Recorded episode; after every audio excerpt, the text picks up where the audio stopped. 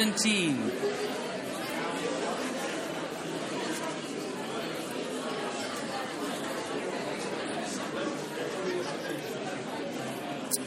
We're continuing our study here through the book of Luke.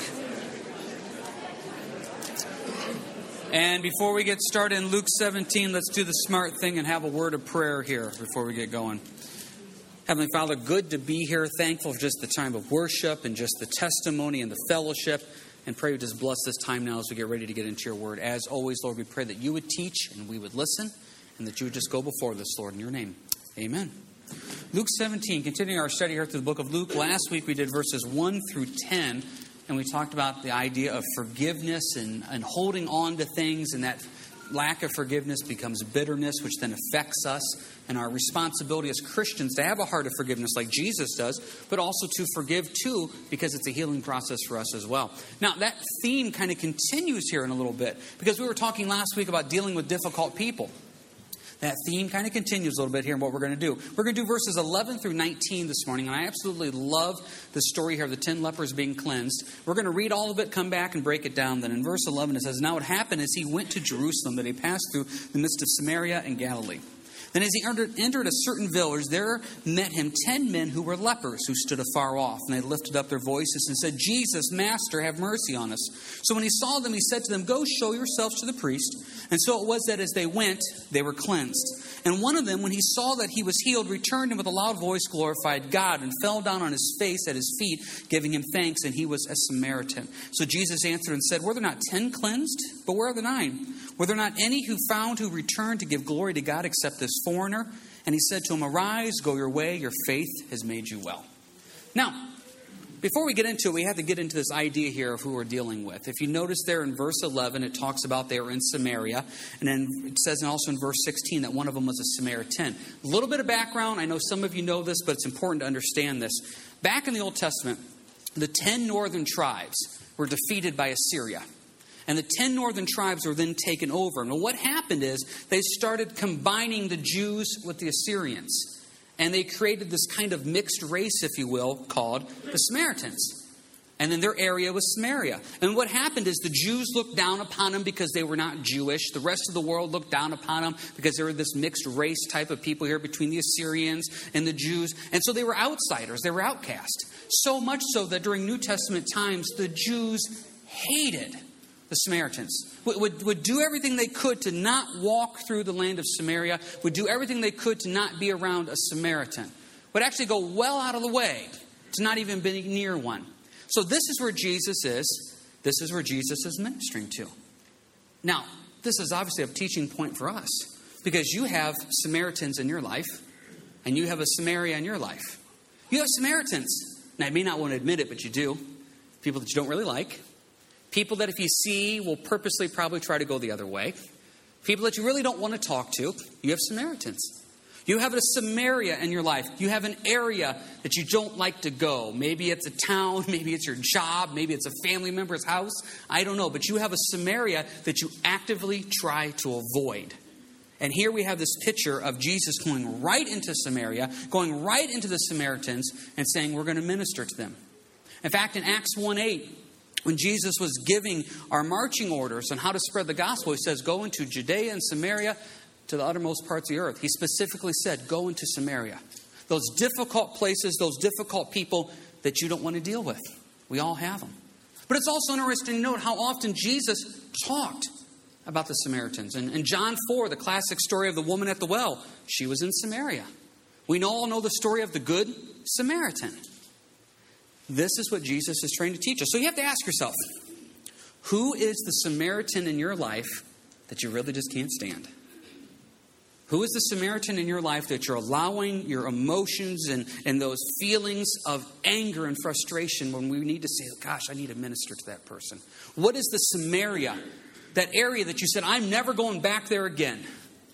God will probably send you. I've learned this. If I ever say I'm never talking to that person again, that person's probably going to call me in about five minutes. If I say I'm never going back there again, the Lord will probably lead me tomorrow to go there. So, what you really need to do is say, Lord, I want to minister to that person. And then He'll send somebody else. That's how it works.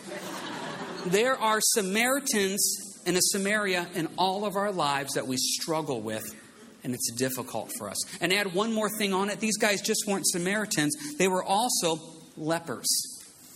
Now you need to know and understand some Old Testament leprosy here. Numbers 5, Le- Leviticus 13, if you want to further study, and I encourage you to do it. This leprosy would make them an outcast of society. They would have to stand afar off. As it says right there in verse 12, they were afar off. In fact, what would happen is lepers during Bible times, if the lepers had to come near people, they were responsible to yell, unclean, unclean. So everybody would know that they're coming. And you had to go live by yourself outside the city. So if you had leprosy, you were then forced to go live outside the camp. You lived by yourself or in a leper colony here with other people. If you were married, you'd never see your spouse, or if you saw your spouse, it was only from a distance. You could never have physical contact. If you had kids, you'd never be around them. What a lonely, horrible existence. These people are from Samaria, they are Samaritans, and they're lepers. Three strikes against them. According to the world, they just don't even exist. What did Jesus do? Those are the people he went and ministered to. That's our responsibility. Our responsibility are to look for the Samaritans of this world to go into the areas of Samaria. It's our responsibility to look for the lepers of this world and say, how can we go show love? And it's not leprosy, it's whatever that thing is that's hard for you. I've had people come up to me over the years, and I've even said it myself. You know what? I'd really love to minister in that area, but it's really difficult for me to minister to fill in the blank. That's your leprosy. That's the thing that you actively avoid. That's the thing that when you see that leper coming towards you, whatever ministry or person that is, you run from that. But yet Jesus is saying, let's go right in there and minister to them. We have to understand this point. We have to quit running from Samaria. We have to quit running from Samaritans. We have to quit running from lepers. We have to say, Lord, that's who I've been called to go minister to, and I want to have love like you have love and go to them. Now, it's really easy to sit here and say that, but let's flip it around. You're a Samaritan to somebody. Now, we never like to think that, right? You don't annoy people. You don't bother. There's not somebody else sitting at some church right now thinking, I have to go see you tomorrow at work and I can't handle it. Lord, help me. Some other person is not calling their pastor aside after church saying, Will you please pray for you because they have such a hard time with you? Because we're all perfect here. Everybody else is the ones that are struggling. We can be Samaritans and lepers ourselves. We have to sometimes stop and say, Lord, am I a problem to somebody else? I like to mention my wife a lot in messages, and you guys think I like to pick on her, and I'm not. I present her honestly. Now, I'm going to present another honest story, and, you, and I'm going to tell you, I asked her. It's hard to believe, but I can be annoying sometimes. And so what happens is at home, at here at church, I have a filter. I try to act professional. At home, the filter is completely and utterly gone. So I just love to pick on her. I just absolutely love to pick on her. So she was in the kitchen the other day, and I was just doing everything I can to just annoy her. I'm like a first grader. And I said, Do I annoy you? And she goes, No. And I said, Why not? She goes, When you get like this, I just pretend you don't exist. That's what she told me. I said, I'm going to tell the church that. She goes, They need to know the real you. That's what really happened. Point is, you are a Samaritan to somebody, you are a leper to somebody. Now, we don't think that. But this is a twofold point. Number one, who is in your life that you just completely, utterly struggle with? Pray for them. Do what you can to say, Lord, I want to have your love for them. Number two, flip it around. Are you being a nuisance to someone else? Lord, is there something about me that I need to work on to be a better picture of Jesus Christ? And that's what we see here in this first part of just Samaria, Samaritans, and lepers. We need to understand the background of it. Once again, we want to ignore them. But you know what the problem is with ignoring them? Verse 13 they need and want help. They need and want help. They're crying out for help. See, they, we're trying to ignore when they're really crying out. I tell you, here's a simple, simple point in the Bible. James 4 8 says this Draw near to God, and He will draw near to you. How simple is that? When I put effort into my walk in relationship with the Lord, God honors that. Too often I have people come up to me and they're saying, I just don't feel God.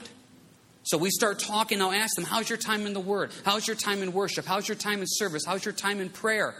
Well, not good. Okay, we're right there. Draw near to God and He draws near to you. If you come to the Lord with a sincere heart and say, Lord, I want to be a man or woman in your word and in prayer and in worship, you will be blessed by that time. If you're not coming with that sincere, open heart, it's going to be an emptiness because you're not trying to draw near to God. You're jumping through spiritual hoops, you're doing spiritual homework. As you draw near to God, as you cry out to Him, He answers and He responds. That's the beautiful part about this. Turn, if you will, to Psalm 107. And as you're going to Psalm 107, we're also going to be in Matthew 14. So, two points I want you to go to Psalm 107 and Matthew 14, please. Let's talk about this idea of crying out. Psalm 107, and then we're going to head to Matthew 14. These Samaritans, these lepers, they saw their answer in Jesus. They cried out for that. We have Samaritans and lepers in our life that are crying out for answers, and we have the answer of Christ, and we can help them, point them towards the answer that that is. Psalm 107, and then we're going to go to Matthew 14. Psalm 107 is an amazing chapter. And it's kind of a long psalm. If you get time, I encourage you to read it on your own there. It's 43 verses. But there's this constant repetition of this phrase that we need to talk about. The lepers were crying out for the Lord. What do we see here? Let's start in verse 5. Actually, verse 4 says, They wandered in the wilderness in a desolate way. They found no city to dwell in. Hungry and thirsty, their soul fainted in them. Let's stop for a second. Is that you? Is that somebody you know? Wandering in a wilderness? Desolate? Discouraged? Despaired? Depressed? Is that somebody you know, or is that you? Verse 5 Hungry and thirsty, and you feel like your soul is fainting in you? You can't handle one more moment, one more day? What's the answer? Verse 6 Then they cried out to the Lord in their trouble, and he delivered them out of their distresses. Cry out, God answers. Look at verse 12. Therefore, he brought down their heart with labor. They fell down, and there was no one to help. Have you ever felt that way? That there's no one to help? Nobody understands? Nobody gets it? You feel alone and left in this world empty? Verse 13. Then they cried out to the Lord in their trouble, and he saved them out of their distresses. Look at verse uh, 18. Their soul abhorred all manner of food. They drew near to the gates of death. Have you ever physically felt like you're just not going to make it? Spiritually, you're dying. Emotionally, you're dying? What's the answer again? Verse 19. Then they cried out to the Lord in their trouble, and he saved them out of their distress. One more. Look at verse 27. They reel to and fro. They stagger like a drunken, drunken man. They are at their wits' end. Have you ever been at your wits' end? You just felt like I can't handle one more thing. Well, what happens? Verse 28 Then they cry out to the Lord in their trouble, and he brings them out of their distresses. You see this ongoing theme. I'm in trouble, I cry out, God answers. I'm in trouble, I cry out, God answers. That's what happens. What do we do, though? Sometimes we get in trouble and we don't cry out, then we wonder why God doesn't answer. The way the system works is when I'm in trouble, I cry out and God answers. Now, I ask you to go to Matthew. Let's build on this a little bit. Matthew 14, please. Two stories in the book of Matthew about crying out. First one is one we're really familiar with. It's uh, Peter walking on the water. And if you remember the story, what happened is the disciples went out in the boat, a big storm hit. They thought they were all going to die. And as they thought they were all going to die, then Jesus walks on the water to them. Now, we know that. You've been in the boat of life. You thought you were going to drown. You thought you were going to capsize. The storm is hitting you left and right. What are you going to do? What's happening? We're walking in fear. See, what happens? Verse 24 of Matthew 14 says, The boat was now in the middle of the sea, tossed by the waves, for the wind was contrary. Now, in the fourth watch of the night, Jesus went to them walking on the sea. And when the disciples saw him walking on the sea, they were troubled, saying, It is a ghost, and they cried out for fear. See, look at verse 26.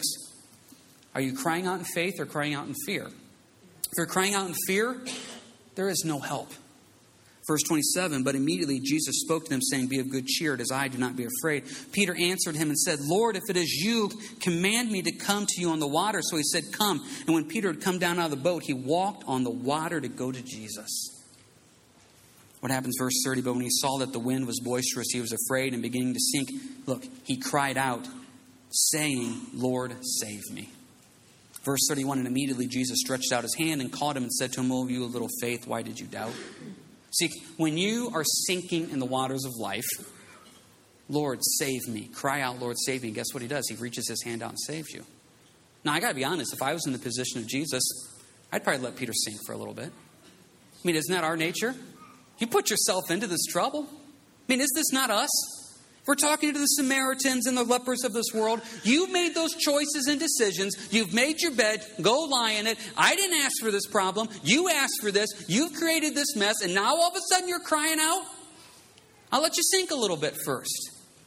Then I'll stretch my hand out and try to save you. Aren't you glad Jesus doesn't rebuke Peter first? He doesn't yell at Peter. He doesn't say, Peter, you and I are going to have to talk for a while. He stretches his hand out and saves him because Peter cried out in sincere faith. I love that picture of when I am in trouble and I am in distress, I can cry out to the Lord, and I am just a Samaritan, I'm just a leper. I cry out to the Lord, He reaches His hand out, and He saves me. I don't know what you're facing today, but whatever you're facing, be it physical, emotional, or spiritual, if you cry out in sincere faith, the Lord will get you through it. I firmly believe that. Number two, if you know somebody who is struggling, and you're struggling with what do I say to the person that's struggling? You got to point them to the Lord. That's all the answers that we have is when you cry out to the Lord, he will answer. We just keep pointing people towards the Lord. Flip back, if you will, now to Luke 17. So these lepers cry out, verse 13, Jesus, Master, have mercy on us. And this amazing thing happens. Verse 14, they're healed. Now he says to go show yourself to the priest. That's the way it worked back then. Is if you had leprosy and you thought your leprosy got healed, you would go to the priest and the priest would look you over and then make the decision whether your leprosy was healed. Now here's the problem. The leprosy couldn't be healed back then. So it's, it's kind of this weird system. Here's the system on how, if you get better with leprosy, that what you need to do to go show the priest you're better. But yeah, you're not going to be able to get better anyway, but we're still going to put it in there. So when this priest has these 10 lepers show up and say, hey, check us out, we're clean now, the priest is supposed to say, that's not possible. That's not. See, that's the definition of a miracle. That's not possible. if it was possible, we wouldn't call it a miracle. It wouldn't be amazing. It's not possible that these lepers could be cleansed. There is not a way for that to happen. For these lepers to be cleansed, the priest would have to stop and say, That's not possible. How, how did this happen? And then the lepers would say, There's this man named Jesus. And that's what Christ does. He does impossible things that people stop and their mouths drop and say, That's not possible. It's, it's not possible that that person that I used to know what they were like and how they used to act, how they used to speak, and what they used to do behind closed doors, it's not possible that they're now walking with the Lord.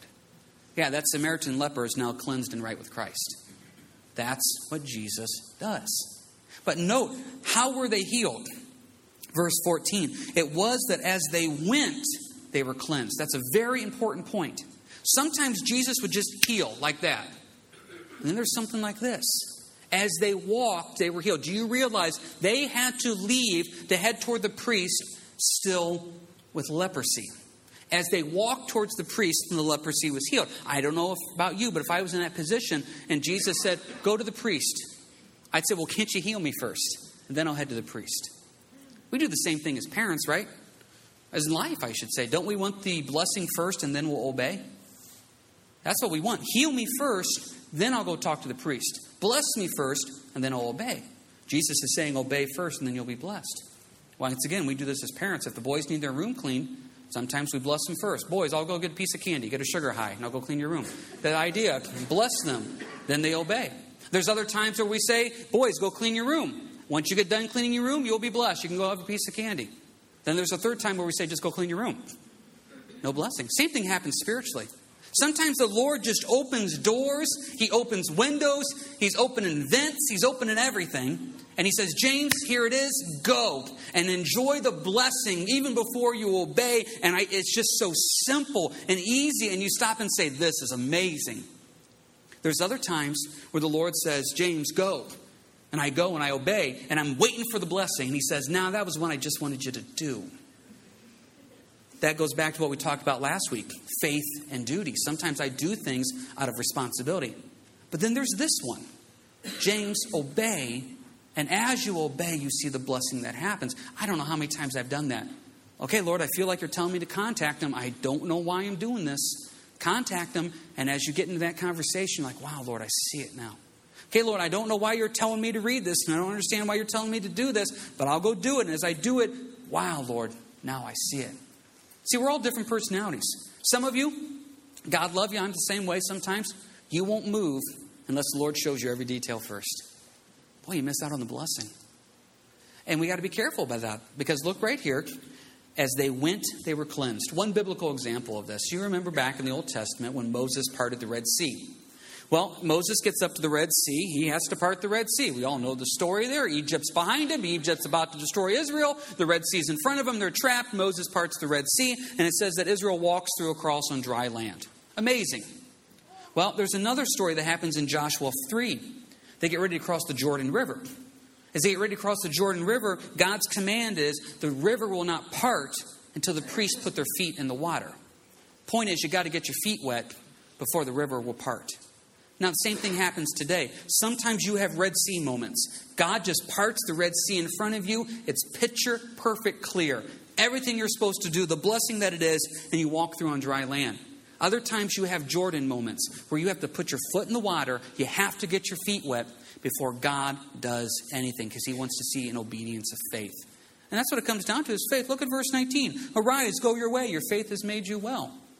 It's not that they brought the healing on themselves, but God said they were obedient. I wonder as Christians, how many opportunities have we missed because we won't get our feet wet?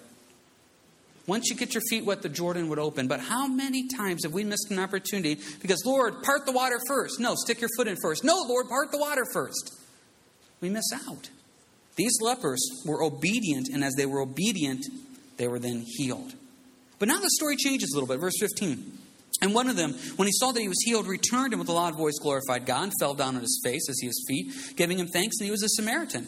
So Jesus answered and said, Were there not ten cleansed? But where are the nine? Were there not any found who returned to give glory to God except this foreigner? You don't want to be statistical here, but isn't that about the truth? It seems like about 10% really have that heart of thanks and praise. I mean, we'll lift up prayer request after prayer request after prayer request, and when God answers the prayer, I'm guilty of this. Generally, there's one quick Lord, thank you. Then I move on to the next thing. Boy, that heart of praise, that heart of thanks. And, and how did he come back? Verse 15. He was healed, returned, and with a loud voice glorified God. Now, the question that has to be asked is how is your voice? And I don't mean your literal singing voice. How is your voice when it comes to glorifying the Lord? How is your worship? Now, we got to be careful with worship because we have a tendency to judge worship on the outside. I see that person. Her eyes are closed, her hands are up in the air. She's singing the song. Obviously, she's worshiping. Well, how do I know? Because I can tell.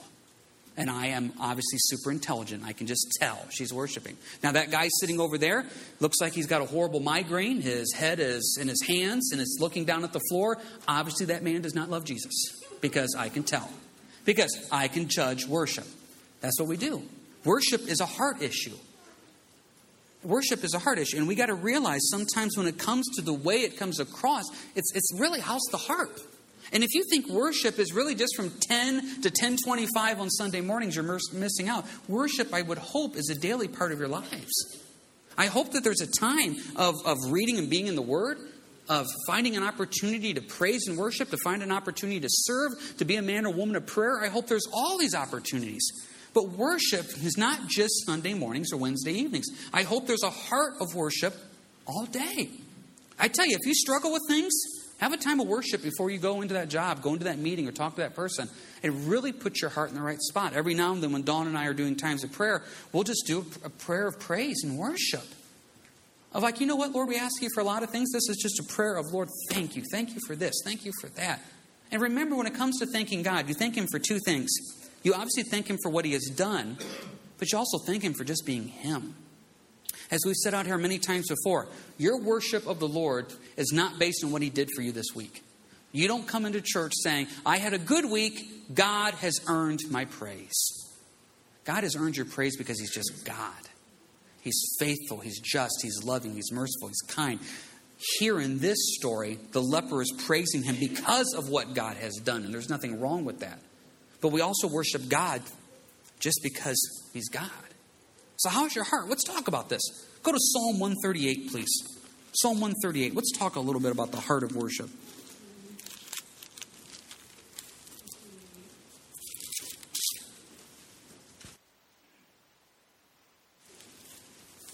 Psalm 138. Eight short little verses, but boy, there's a lot in there. Psalm 138. This leper, this Samaritan, came back to say thank you.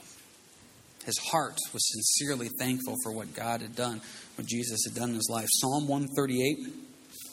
Let's go ahead and look in verse 1.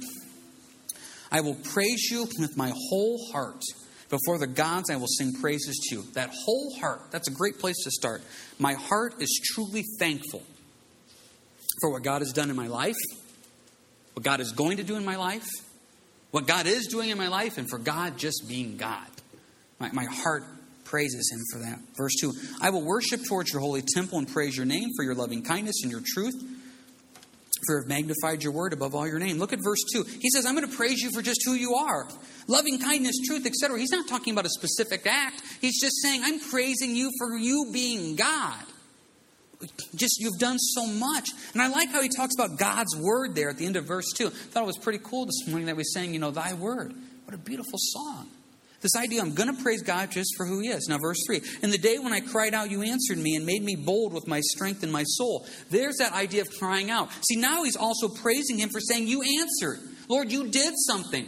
I was struggling at work and you answered. I was struggling with my health and you answered. I was struggling in that relationship and you answered. I cried out and you answered. I praise God for also what He has done. Verse 4 All the kings of the earth shall praise you, O Lord, when they hear the words of your mouth. Yes, they shall sing of the ways of the Lord. For great is the glory of the Lord. Though the Lord is on high, yet he regards the lowly, but the proud he knows from afar off. Look at verse 6.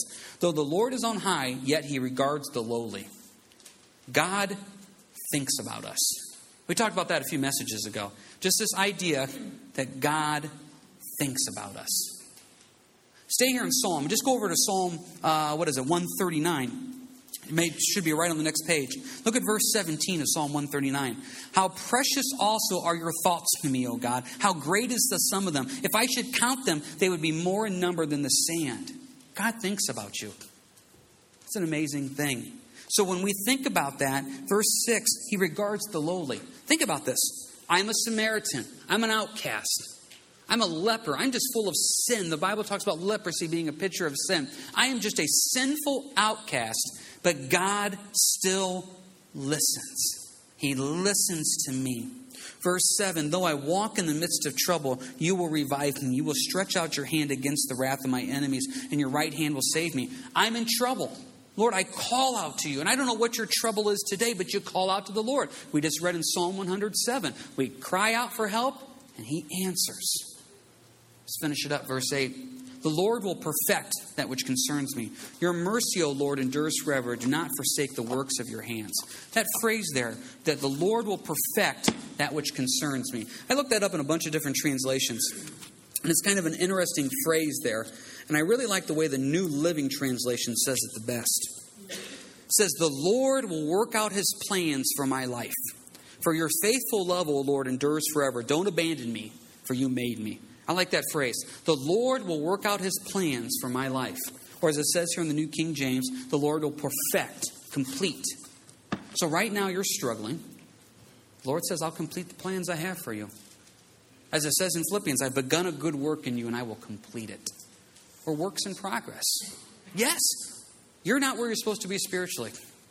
Your kids aren't where they're supposed to be spiritually. Your witness isn't. Your time in the Word, your time in prayer, your time in worship, maybe your marriage, your relationships. I don't know what it is. None of us are where we're supposed to be spiritually. Now we can do one of two things.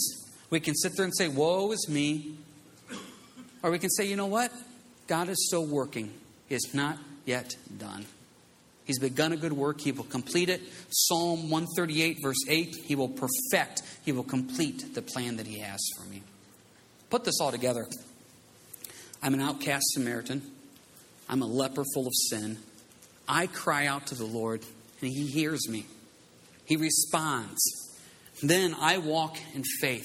Just as the lepers left and were cleansed, I walk in faith. And I don't know where some of you are at. Some of you may need to get your feet wet if you're facing a situation in life. You may have to get your feet wet on that one.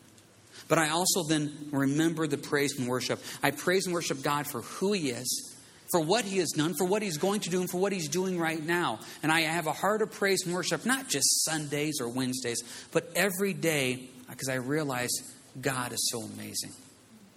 He's so amazing in what he's done. And I encourage you, if you find yourself battling the depression and the discouragement, how's that time of worship? Because when you have that time of worship, you really think about what the Lord has done and is doing in your life. And I tell you, it does bless you. We're just unclean lepers that Jesus loves. How wonderful is that? And I tell you, you may have some Samaritans in your life. You may have some Samarias you don't want to go to, and you may have some lepers in your life as well. God says, love them. Encourage them to cry out to the Lord. And as they cry out to the Lord, God will heal. God will answer. And what a blessing that is. Marvin, come forward here.